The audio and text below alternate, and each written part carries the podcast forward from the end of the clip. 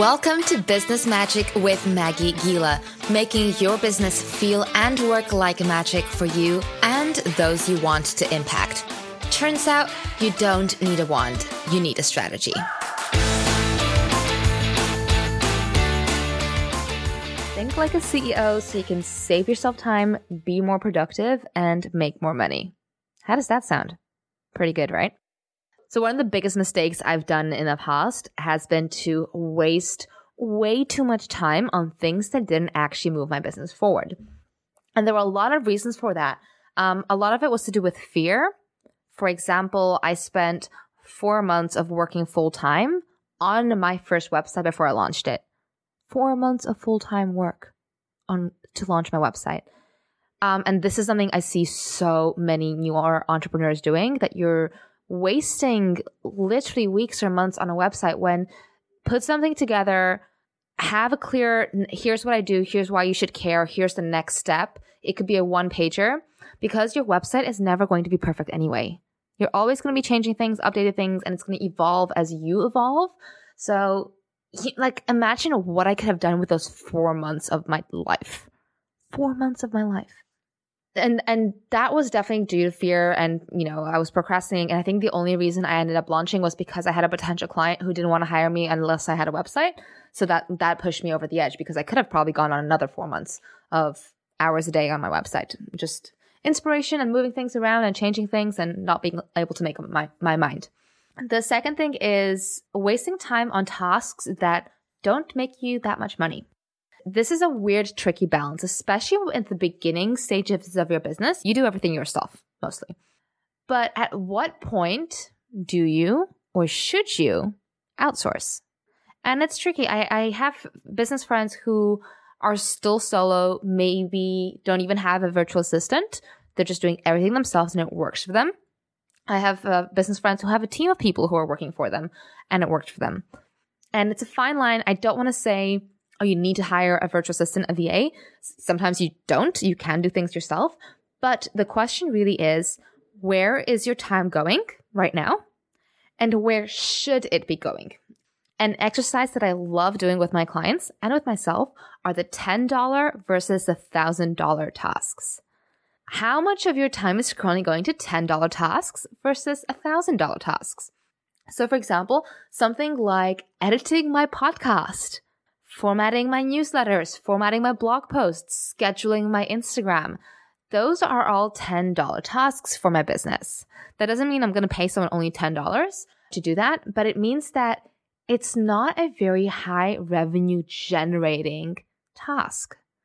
Versus, so let's say as an example, I can spend, I have an hour of my time. Should I spend that hour formatting a blog post, or should I spend that hour pitching different conferences so that I can speak on stage, or recording a guest podcast interview, or getting on a call, or doing a Facebook Live, or creating a new lead magnet, right? Which of these tasks has a bigger R O I, a return on investment for me? I really want you to think critically about where your time is going day to day and what is the R O I of that time. So for example, Facebook, let's take Facebook. Facebook groups are a big way that a lot of people make money, right? I get a lot of my revenue f- through Facebook or because of Facebook. But there was also a stage where I would be spending like hours a day, like easily six, eight, ten hours a day in Facebook groups, air quotes, giving value, because I thought that was what I was supposed to be doing. When in fact, I was really wasting my time because only maybe, let's say one percent, I'm just making up numbers here, one percent of my interactions there would lead to an R O I. Whereas making video content had a much higher percentage of R O I for me. That doesn't mean that Facebook groups are not going to work. Like if you run your own Facebook group strategically, if you use Facebook groups strategically, even if they're not your own, um, they can work really, really well. They work really well for me as well. But the question is, is the current time you're putting in there giving you an R O I? With R O I, for example, we're all probably used to, oh, I invest one hundred in this, I'm probably going to get one thousand back. Or I invest in a mastermind or go to that conference, I invest, so I pay X amount, I'm aiming to get X amount back. So that's a financial R O I. But what we don't think about a lot, and it's so freaking important, especially if you're working by yourself, is your time R O I. You put an hour of your time into something. What do you get out of it? It could be financial, but it could be you learn something, you make a new connection, you get an idea, you get inspiration, motivation, whatever. But there is some kind of result, some kind of something outcome from that hour spent. Think like a C E O. What are your ten dollar tasks that you're spending your time on versus your one thousand dollar tasks? And are there any ten dollar tasks you can get rid of or outsource or automate so you can have more time to spend on the one thousand dollar tasks? One quick tip I have for you is using something like SmarterQ for your social media. I love SmarterQ. There's going to be a link in the show notes. And that automates my social media. So it automates and reposts blog posts I've been featured on. I've written content, quotes, questions on my Facebook page and my LinkedIn and Twitter. Um, so I just have to populate it once. I check back every couple of weeks or months to refresh things. And otherwise, it's hands off and it saved me so much time and mental energy. The second thing you can look at is something if you work with clients, client onboarding, offboarding processes. I love two tools for this. Uh, one is Acuity Scheduling. I use that actually to also take payments for one-off uh, work with me. It's to schedule podcast interviews and clarity calls and forms and everything. And the other one is Dubsado, which I also absolutely adore. Um, links to both will be found in the show notes. That can completely automate your client process. I've actually really branded mine, so you get like little fantasy GIFs in emails when you sign up with me. There's a beautiful um, client welcome form branded that you get. So it, it feels like it really elevates the entire experience, and I it's automated. It's automated. I don't have to do it manually anymore. It's amazing. The last tool that I love is ThriveCart. This is definitely a bit more expensive. Um, it took me quite a while Uh, between finding it and buying it because I wasn't sure of, you know, I'm going to pay X amount for this tool. What's my R O I on it? And I got an R O I within like a week. Uh, so ThriveCart, it's a platform to take payments, to create sales pages uh, or checkout pages and, and funnels. It's, it, I think I literally made my money back on it with extra sales because of it within about a week. So again, love the platform. And for my Europe-based entrepreneurs, it also handles V A T, which is freaking amazing. Just that part has saved me and my team probably days of time a year. Second tip here, batch. Batching is like the best thing you can be doing for your business.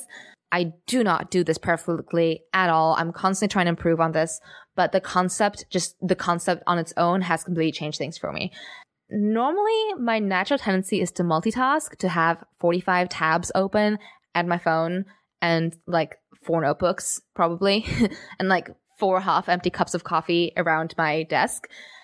And I jump from project to project. I can be very reactive, especially with social media. Every time I have a new email or a new Facebook notification, I check it immediately.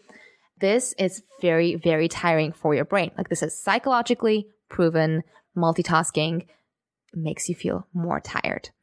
Now, when you batch, you take a set amount of time and you focus on just one type of task. So for example, let's say you took an hour and a half and you wrote three newsletters. Instead of spending thirty minutes once a week writing newsletter, you write three of them in an hour and a half. Now, this ends up making you so much more productive because you can really get into the flow of that task and you minimize task switching. Your brain takes a few minutes, normally about fifteen, some studies have shown, uh, with an average of twenty-three to get fully concentrated after switching between one task and another. That is a lot of time wasted. And you know what I mean, right? Like you, you, you, I'm sure you experience this as well.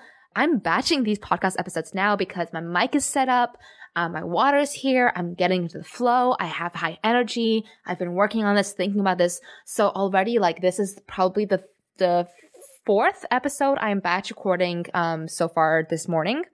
And it's going much smoother than the first one, which I had to re-record like three times because I'm getting into the flow. I use this concept for calls.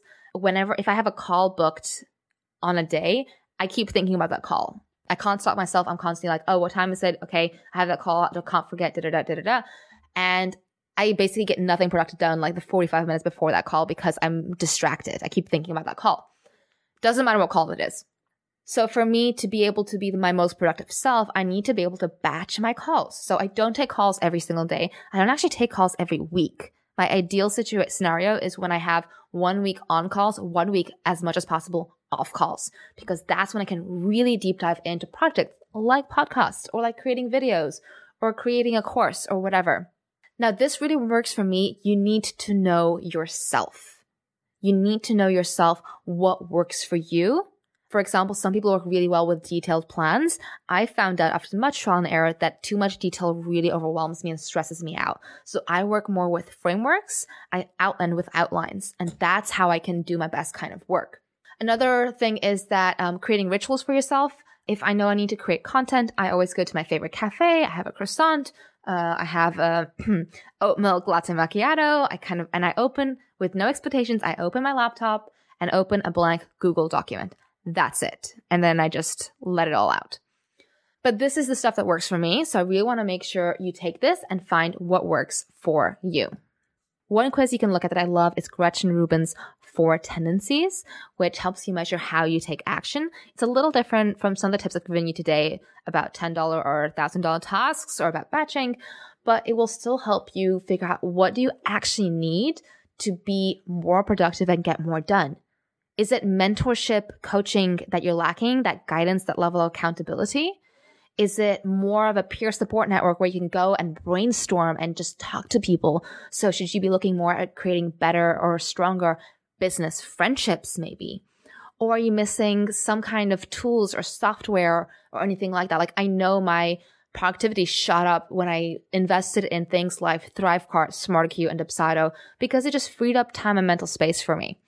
So your quest for the week is list down three ten dollars tasks that you're doing and three one thousand dollars tasks. Make sure you tag me on Instagram at Maggie Gila because I would love to see what you're doing and share it with others too.